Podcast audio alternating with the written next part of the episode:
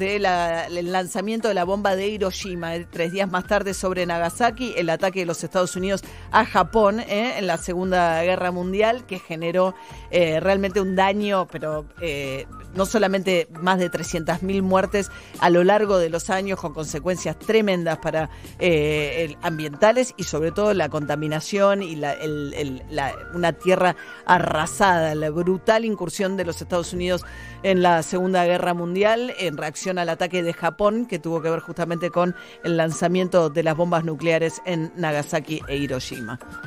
Ahora, el análisis de acá en más. La actualidad en la voz de María O'Donnell. A ver, venimos hablando de la preocupación con los números. ¿eh? Ayer Alberto Fernández se metió en una discusión, la verdad que eh, injusta, francamente. No lo digo en defensa de Horacio Rodríguez Larreta, ni mucho menos, pero sí de los datos, porque eh, me parece que lo que refleja en realidad es algo más profundo, que es que Alberto Fernández cree, está de acuerdo con Axel Kisilov, en que la ciudad se apuró a abrir demasiado rápido, sobre todo los comercios no esenciales. ¿Y por qué digo esto? Porque el reproche que le hace a Horacio Rodríguez Larreta eh, es un reproche, es en particular injusto, pero antes él había dicho, eh, no, no me gusta ver los negocios abiertos de la calle Santa Fe porque hace que la gente se relaje y crea que ya pasó lo peor y estamos en lo peor. En este caso, lo que le, cuando estaba inaugurando un hospital en Ituzaingó, eh, vía este, teleconferencia, dijo, bueno, y el PAMI ya está, ya está teniendo que derivar los pacientes a la provincia de Buenos Aires, al conurbano, como dando la idea de que esas nuevas eh, unidades que se abren en el conurbano vienen a absorber una demanda que está saturada en la ciudad de Buenos Aires. La ciudad de Buenos Aires, y en, esto es un esfuerzo que están haciendo en conjunto, incluso la ciudad y la provincia miran como una unidad el sistema sanitario del área metropolitana y el propio el ministro de Kisilov, cuando hablamos con él, nos dijo, no, lo que pasa es que dice que hay gente prepaga de que vive en provincia se atiende en capital, tenés también gente este, de la provincia que se atiende en la ciudad de Buenos Aires, en hospitales, y en particular con el tema del PAMI, no sé si fue información que le dio Luana Volnovich o cómo le interpretó Alberto Fernández, es que el PAMI es nacional y tiene convenios con clínicas. Entonces el propio PAMI hace estas derivaciones. Cuando se le llenan las clínicas que tiene en la ciudad de Buenos Aires convenios, manda a la provincia, pero no es una señal de saturación actual del sistema de salud. Pero sí es una señal de alerta lo que está pasando, 66% está subiendo, hablábamos recién con Soledad Retamar, los físicos, matemáticos, todos los que trabajan con números están diciendo atenti porque está subiendo ahora el nivel de muertos como consecuencia de lo que pasaba hace dos o tres semanas. Dentro de dos o tres semanas con este nivel de contagios vas a estar en un promedio de 180, 190 muertos por día y la gran pregunta es qué pasa con el sistema de salud. Y esto un poco está desacoplado de lo que pasó, de lo que pasa con las otras demandas, porque ¿qué pasó? Se cerró el acuerdo con los acreedores externos, en realidad se llegó a un acuerdo, el cierre va a tener que faltar en las próximas semanas. Esto despejó uno de los grandes frentes que tenía la economía. Ahora, después en el mes de septiembre, cuando pasen las vacaciones, digamos, en el hemisferio norte de agosto, va a empezar la discusión con el Fondo Monetario Internacional. Alberto Fernández quedó despejado su mandato y gran parte del mandato que viene, no tanto lo que vendría después, que ahí empiezan los vencimientos fuertes otra vez, pero digamos, quedó despajado el, eh, con los acreedores privados. Ahora hay que ver qué acuerdo se llega con el Fondo Monetario. Quedó despejado los vencimientos para este mandato de Alberto Fernández. Arranca la negociación con, el Fondo Monetario y lo que tiene en gateras el gobierno es el anuncio de las medidas para la pospandemia, ¿no? que es buscar un poco cuando la economía logre retomar algo de su normalidad de manera sostenida, bueno, pasar de las ayudas del ATP y del IFE, que significan una fuerte emisión monetaria y un fuerte déficit, a medidas sobre todo de crédito y de incentivo crediticio para pensar la salida de la crisis. Pasa que es muy difícil armar eso mientras todavía no sabes si tenés que volver a cerrar. Entonces, esa incertidumbre es una incertidumbre compleja. Eh, vamos a ver, porque no está, digamos, están mirando día a día los números y si hay que volver para atrás, muchos de estos planes que están por lanzar no lo quieren hacer todavía. Lo que está claro es cuál es el resultado de todo esto en materia también de crisis económica y de pobreza y de desempleo. Salió un inquietante informe de UNICEF que calcula que para fin de año va a haber 8.3 millones de niños y adolescentes viviendo en hogares pobres. El 63% de nuestros chicos y adolescentes van a estar viviendo para fin de año en hogares pobres. Un millón más que el año pasado, eh, eh, digamos, diciembre contra diciembre, va a haber un millón más de chicos, de niños y adolescentes viviendo en situación de pobreza. ¿Eso por qué? Porque la mayoría de los hogares populares son más, eh, tienen mayor cantidad de integrantes. Entonces, una cosa es la pobreza general de la población, que va a estar cerca del 50%, pero en niveles niños y adolescentes va a ser mayor todavía por lo que se llama la infantilización de la pobreza. No tenés tanta indigencia gracias a todas estas ayudas, pero sí va a crecer fuerte la pobreza, más de un sector desescolarizado todo este año, al que le cuesta muchísimo más por las condiciones de esos hogares, es tener la posibilidad de estar enganchado. Y esa es otra de las cuestiones que va a ser ¿no? Eh, las consecuencias de mediano plazo, ¿no? No solamente mayor pobreza, sino todo el tema de los jóvenes adolescentes desenganchados del sistema educativo.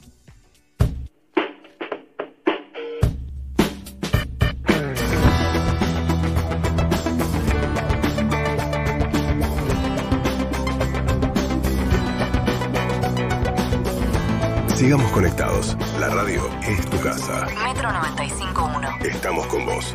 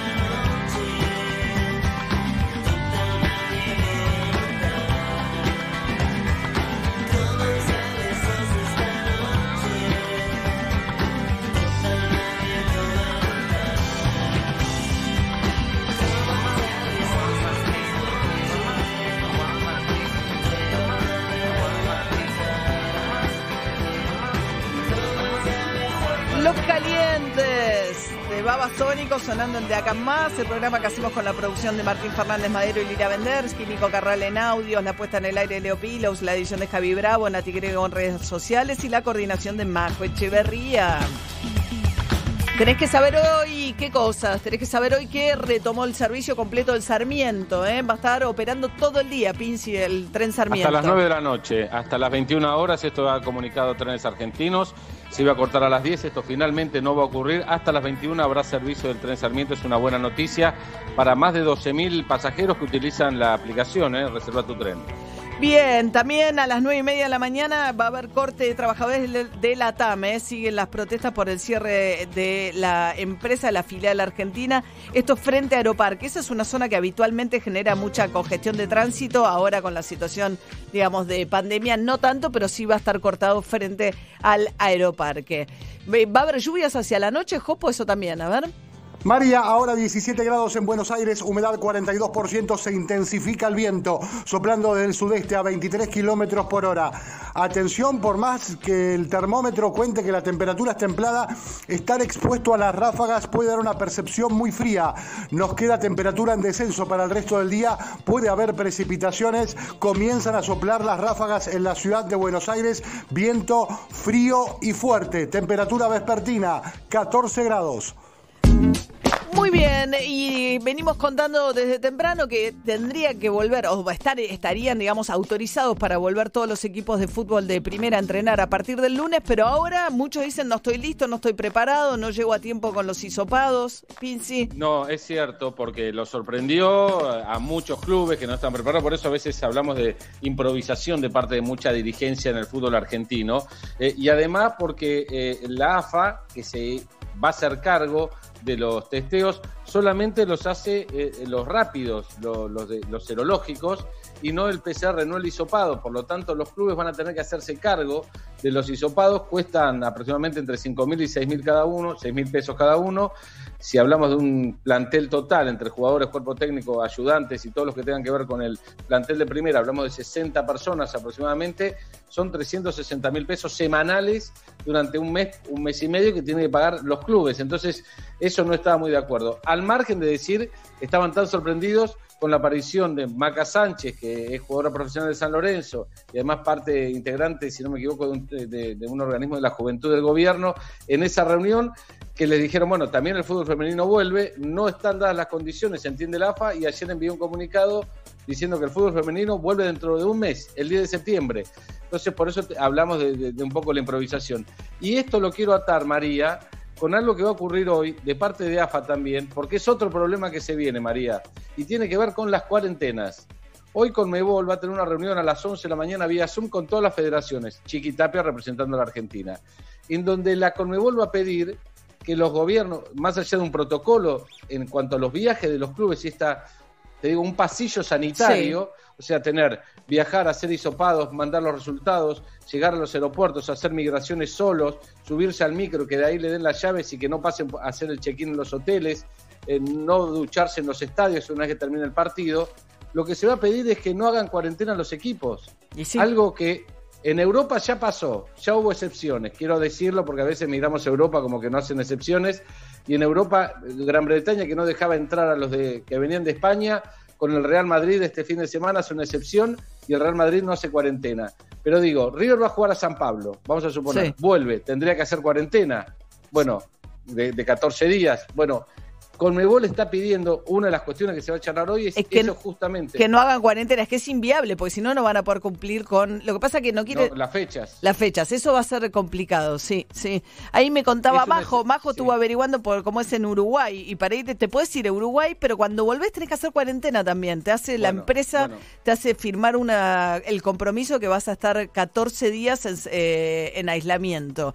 Bueno, se pide la excepción de los futbolistas Sí. Eh, es un tema, no está resuelto. Se va a pedir la excepción de los futbolistas y de los clubes en este pasillo sanitario. Y eh, te digo más, tu equipo, San Lorenzo, va a pedir lo mismo en AFA. ¿Para qué? Para los jugadores que están en el exterior y en las provincias. Los que vienen a entrenarse dicen, no, si vienen de una provincia, por ejemplo, o del Paraguay, como el caso de los Romero, los, los Romero están entrenando en Paraguay. Dice, si me voy a Argentina, 15 días no puedo entrenar. Entonces, San Lorenzo va a pedir también excepción, y con esto se encolumnan el resto de los clubes, para que les permitan eh, no hacer cuarentena y volver a entrenar. Veremos cómo Bueno. sigue la historia, pero así está planteada la situación. Muy bien, y mientras tanto Mario Pergolini, vicepresidente de Boca, en realidad en este caso se metió en su costado empresario por el de su empresa y salió a criticar fuerte la ley de teletrabajo sancionada por el Congreso Nacional. Ustedes son unos imbéciles. En serio, son un grupo de imbéciles. Son, ya a esta altura creo que son hijos de puta en lugar de imbéciles. Ah, bueno. La verdad. Hacen todo lo posible para que no, la gente no dé trabajo. Cada vez hacen más cosas para que no den trabajo. Bueno, muy enojado, reflejando, digamos, la posición empresaria, que dicen que la ley de teletrabajo, bueno, va a abrir todo un capítulo de posibilidad de hacer este de judicializar, de juicios laborales, porque, entre otras cosas, por un lado, porque no solamente obliga al empleador a darle, eh, a, darle las condiciones laborales, computadora, etcétera, y a pagarle una parte de los costos en los que incurre el trabajador en su casa, digamos que tiene que ver con la conexión a internet, etcétera, sino que le permite al trabajador la reversión, es decir, pedirle al, al, al empleador, decirle, mira, yo quiero volver a trabajar en la empresa, no quiero seguir trabajando en casa. Igual eso, atención, porque si te contratan en modalidad distancia, no podés pedir reversión. Es para el que eh, lo contratan, eh, el que es contratado originalmente dentro de la empresa. Lo mandan a su casa, pero siempre y cuando tenga la posibilidad de revertir. Bueno, eh, Mario Pergolini muy enojado con la ley del teletrabajo, que también contempla el derecho a la desconexión, o sea, poner una cantidad de límites de horas que el trabajador trabaja de su casa. Igual hay que aclarar que esta ley no tiene que ver con los que fueron mandados a su casa por pandemia. Va a empezar a regir esta nueva ley recién 90 días después que salgamos del aislamiento obligatorio, ¿no? Así que Pergolini reflejando la molestia de un sector empresario por lo que entienden ellos que va a ser la suba de costos y mayor cantidad de juicios laborales a raíz de eh, la ley. Convendría explicar los argumentos quizás, ¿no? De qué es lo que te parece inconveniente, pero bueno, se lo veía muy enojado. Sí, lo que él dijo en un momento eh, en esa, bueno, en esa columna radial que hizo es que, bueno, por un lado, esto de poder volver, eh, que el trabajador pueda volver, inhibe un poco la posibilidad del empresario de achicar costos en cuanto al espacio físico en el que se trabaja y demás, por tener que tener una disponibilidad por si los empleados deciden volver. Y por otro lado, lo que decía es que, bueno, un trabajador más bien freelance, eh, al establecerse una relación de dependencia con una sola persona, no puede agarrar otros trabajos más cortos, más temporales. Ese es el argumento de Pergolini. Hay que decir que un trabajador freelance en general tiene varios trabajos para llegar a fin de mes y también que eso implica cierta informalidad, que los costos tienen que ver con los, los banca el propio trabajador, ¿no? O sea, son condiciones que no son las óptimas. Sí, lo que quieren es, seguramente es un modelo más a la brasilera, que pasó una ley donde, digamos, todos estos trabajos no se consideran relación de dependencia. La posibilidad de contratar, digamos, este, como si fuese part-time a estos trabajadores sin entablar con ellos una relación de dependencia. Me parece que es eso, ¿no? Lo que más le molesta es que esto se encuadre dentro de las relaciones laborales típicas de una relación de dependencia. Le mandamos un saludo a todos los trabajadores que Pergolini y sus socios dejaron sin trabajo y que todavía no cobraron. Le mando un saludo muy, muy grande a todos. A veces por ahí para hablar de trabajadores tenés que tener la cola limpia, me parece. Ah, bueno, fuerte salió Ari. Mucha gente. Él dice que cubrió los, este, los costos. Yo, la verdad, me pierdo, no sé cómo siguió.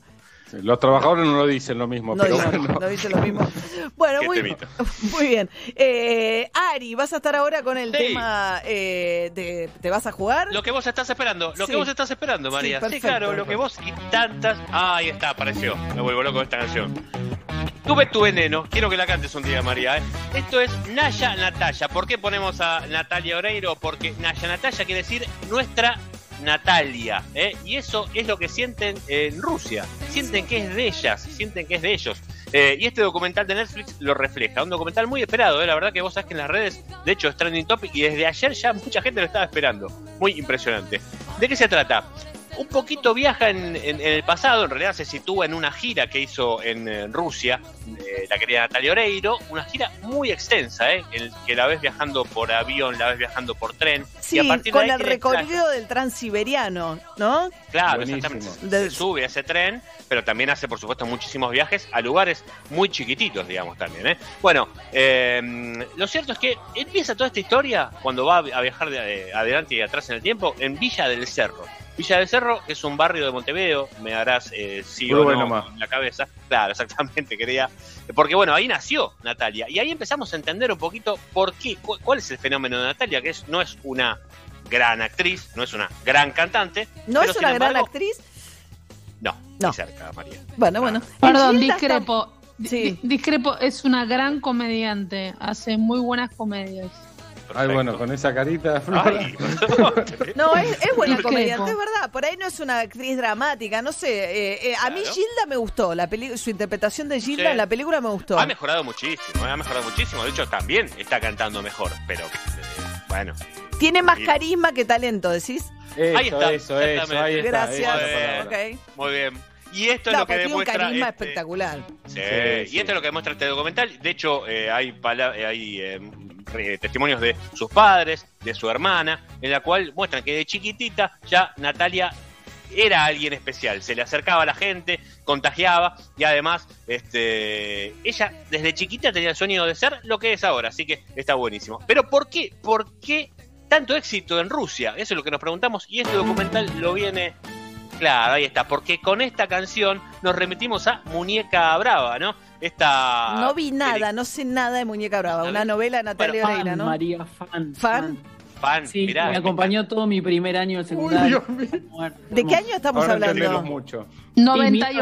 1990, claro, 98, 99, sí. Exactamente. Yo ya trabajaba de periodista, pero no importa. Claro, una- Sí. Pero bueno, básicamente, para hacerlo muy simple, eh, chicas, este, ayúdenme, eh, era una chica que había quedado huérfana y que terminaba, empezaba a trabajar en la casa de un millonario, que era Facundo Arana, eh, y esa chica tenía mucho carácter, ¿no? Lo cual era novedoso, si querés, para, para las telenovelas de aquel entonces, o por lo menos eh, fue para Rusia, fue algo muy impresionante. Empezaron a ver las chicas que estaban saliendo de un, de un momento muy de opresión ahí en Rusia, empezaron a ver, ah, pará, esta chica puede ser una de nosotras, Pues y está esta chica que empoderada puede ser una de nosotras está empoderada y le puede decir al tipo, pará, ¿sabes qué? No, no me des un peso cuando vos querés. Esas cosas que empezaban a pasar allí por, eh, por fines del, del 90. Así que de ahí es que la adoptaron, la abrazan y sienten que Natalia Oreiro no es ni uruguaya ni argentina del río platense. Es un poco de ella, es un poco de, de Rusia. Sí. Y aparece muy- Moyo en muy- el documental, ¿no? El que es- son como muy privados, Eh. aparece el nene, aparece Ricardo Moyo. Eso es impactante, vos sabés que eso es raro, sí, sí, porque eh, la verdad que no vimos mucho aparecer al niño y lo ves jugando ahí a Merlin Atahualpa con, con Natalia después que volvió, también lo ves a Moyo en algunas videollamadas, da testimonio. Ahora, si vos me preguntas, ¿le falta algo a este documental? Y le falta, sí, es como una versión demasiado edulcorada, demasiado oficial, es una versión muy oficial de Natalia Oreiro y su gira. No hay grises ahí, no hay, viste, no hay... No hay imperfecciones, bueno, no. hay nada, no hay nada, Sí, no, no hay no hay momentos, no, se peleas. impacienta, no, de hecho ella cuenta que ahí la estafa el productor, ¿no? Y que le dicen, ¿qué hacemos? Y dice, yo no voy a defraudar a la gente, entonces ella sigue épicamente adelante con esa gira y se hace cargo, ¿no? Que está bien, lo seguro que lo hizo. Sí, Pero- claro. Y hay, un- sí, hay una pequeña mención a un problema de sponsors. Nada más. Nada. Ya no hay mal humor, no hay. Y a pesar de que estuviste no sé Su- cuántas veces afuera. de- Sumo algo, ¿Qué? Sí, claro. su- sumo algo interesante, que es que los países eslavos no tienen el doblaje del, eh, completo de las actrices y actores como solemos tener nosotros, sino que tienen a un locutor hablando arriba. Es decir, a Natalia la escuchás y vos escuchás a una rusa traduciendo. Entonces, eh, los rusos saben castellano. Las generaciones que han visto a Natalia Sí. hablan muy bien castellano. Lo mismo ocurre en Israel con los que vieron a Romina Yan. Hablan Sí, muy sí. bien castellano por lo De mismo, hecho- porque no los doblan por completo, sino que se escucha la voz original y arriba un traductor. Mira, De hecho, vos sabés que en el documental hay testimonios de eh, fans de Natalia Oreiro que precisamente hablan, por, su- por supuesto, rusas Sí. y que hablan muy bien español. Español raro, pero Raro. evidentemente porque yo te voy, a decir, te voy a decir algo, quiero que te juegues. Mm. ¿Las barbitas querés que le ponga? ¿Sí? Bueno, le voy a poner dos barbitas. Ah, bueno, Y mataste. No, media. Viene con una, viene- viene con una promoción espectacular. Yo tenía ganas de ver el documental de Lo Natalia. vas a ver, lo vas a Bien. ver igual. Y, y vos ¿Muestra sabés que la cositas media de hora. Rusia? A la ¿Muestra media hora vas a decir. de Rusia ya está, o no? Ya aprendí. A la media hora voy a decir listo. Ok, ¿cuánto Sí, dura? Ya, está, ya entendí. Dura Media una hora. hora, y ve- una hora y veinte. Ok, o sea, bien, un tercio es suficiente. Ok, bien, Ya está. listo. Vas Ok. a ver, María. Después, Bueno, te escribí. qué tipo sin corazón que es Ari. Sin Como los corazón. críticos de cine, ¿viste? No tienen corazón, ¿entendés? No hay caso. Exactamente. No, Muy no va. Bueno, vamos a hacer el seguimiento que no, queremos siempre prestarle atención al caso de Facundo Astudillo Castro. Este chico está desaparecido desde el 30 de abril. Creo que le preguntaron a, ¿A quién le preguntaron? Alguien contestó con mucha honestidad, le dijeron con franqueza, le dijeron, si este caso hubiese ocurrido en el gobierno de Macri, ¿tendría mucho más visibilidad? Le dijeron, sí, por supuesto que sí, ¿no? Pues estamos hablando de la posibilidad de una desaparición de un joven a mano de... Porque siempre que es en el contexto de un operativo con frente a fuerzas de seguridad, se considera, hasta que no se sepa su paradero, un caso de una situación de desaparecido. Y esa es la situación hoy con Facundo eh, Astudillo Castro, la sospecha que cuando estaba haciendo dedo lo levantó una patrulla policial. De ahí que el caso, hasta que se sepa qué pasó, no está encuadrado como un desaparecido, Juli. Exacto, como una investigación por desaparición forzada por parte de nada menos que las fuerzas del Estado. Lleva 99 des- días desaparecido Facundo Astudillo Castro y ayer hubo un hallazgo en un punto muy cercano a la ruta 3, a la altura de Mayor Buratovich, uno de los pueblos por los que él habría pasado en esta caminata entre Pedro Luro y Bahía Blanca. A 100 metros de la ruta se encontraron huesos, se encontró ropa y se encontró una mochila. El punto para investigar lo marcó la mamá de Facundo, Cristina Castro, dijo quiero que vayan a rastrillar este punto. Le habían pasado un dato, según ella misma contó, fue un evidente. Esto me hizo acordar a cuando buscaban el submarino Ara San Juan, que los familiares decían, bueno, a mí me pasaron este dato y en el medio de una búsqueda sin demasiado rumbo, bueno, fueron hasta ahí, encontraron esto. En principio la mamá dijo que esa mochila no sería la de Facundo, el, buzo podría ser, esto también lo dijo la mamá, o se parece a uno que él tenía. Hoy van a ir tanto eh, agentes de las fuerzas federales, que son los que están investigando, porque obviamente la policía bonaerense fue separada, van a ir a, hacer un rastrillaje más profundo de la zona y van a llevar a los perros que están investigando, eh, es uno de los perros que está investigando y también a los perros de la policía van a ir a rastrillar esa zona a ver si encuentran esto, esta esencia, este olor a que Facundo podría haber estado ahí. Pero hay que escuchar lo que dijo Cristina Castro, la mamá, en relación a las expectativas que tiene sobre la investigación. Mi sensación de mamá el mismo día que yo me, me planté ahí en Mayor Buratovich, donde nos echaron prácticamente, nos pusieron cinco patrulleros en la entrada y no nos dejaron entrar. Yo sentí que a mi hijo le habían hecho malo, algo malo ahí y no se me va a ir esa, esa sensación hasta que no me devuelvan a mi hijo y yo le pueda dar cristiana sepultura.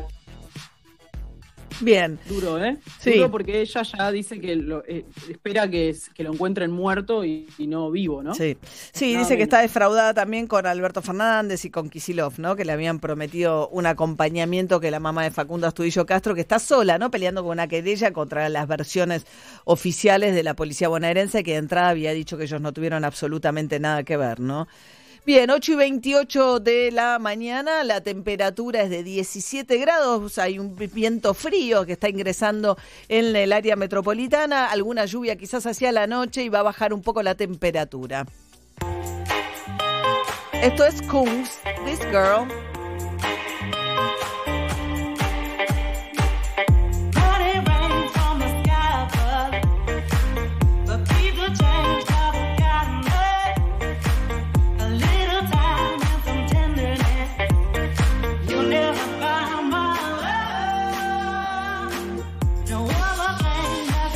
Just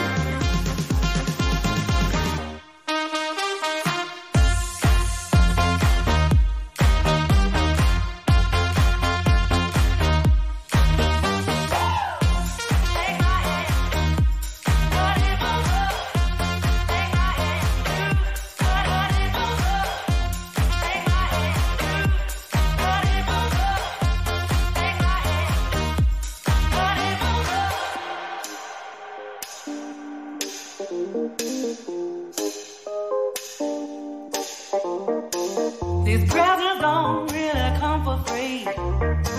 Your paycheck don't mean that much to me.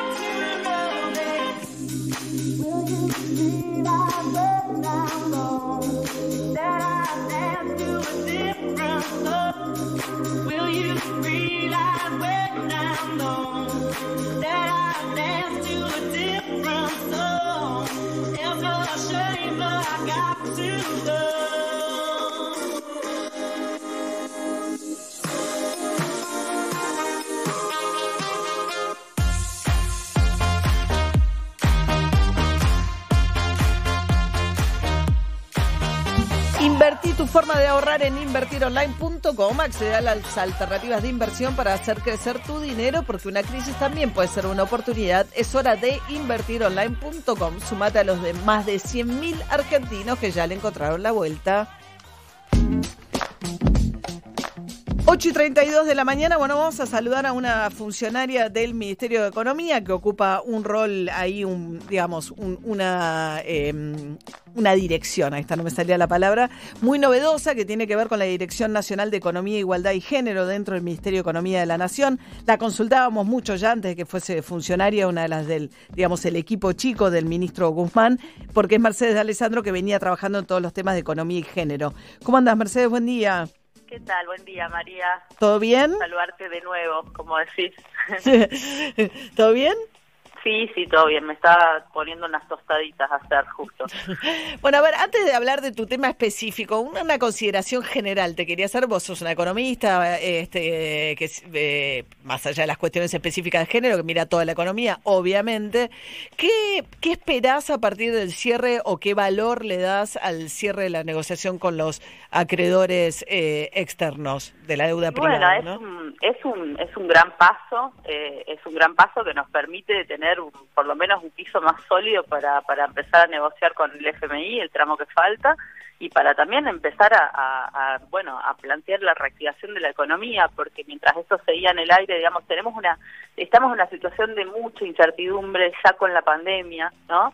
Una incertidumbre muy grande en función de qué es lo que pasa, cuándo se va a poder abrir la economía, cuándo se va a poder volver a esa o ir a esa nueva normalidad de la que tanto hablamos, no solo a nivel local, sino también a nivel internacional, y eso ya es un foco de incertidumbre, por decirlo, y este tema de la deuda ponía otro foco de incertidumbre encima. Así que esto es un alivio que, que, que permite que podamos empezar a, pensar en, en, en otro plano, digamos, mientras está también, obviamente, digo, el problema de la deuda no se termina en Argentina, el problema de la deuda viene de siglos. Eh, en todo caso, lo que esto nos está dando es la, la posibilidad de poder pensar en los próximos pasos de una manera más certera y con más herramientas. Bueno, de hecho... Con más control, ¿no? Digo, con- porque por lo menos ya tenemos ciertas definiciones. Claro, de hecho una de las críticas que le hicieron eh, a, a la, a, digamos, a este acuerdo, en realidad, digo, básicamente eh, tanto la oposición como los empresarios celebraron que se haya llegado a un acuerdo. Lo que algunos apuntaban es que despeja mucho el panorama de los vencimientos para este mandato, bastante para el mandato que viene, que, pero que acumula los vencimientos o los patea fuertemente hacia el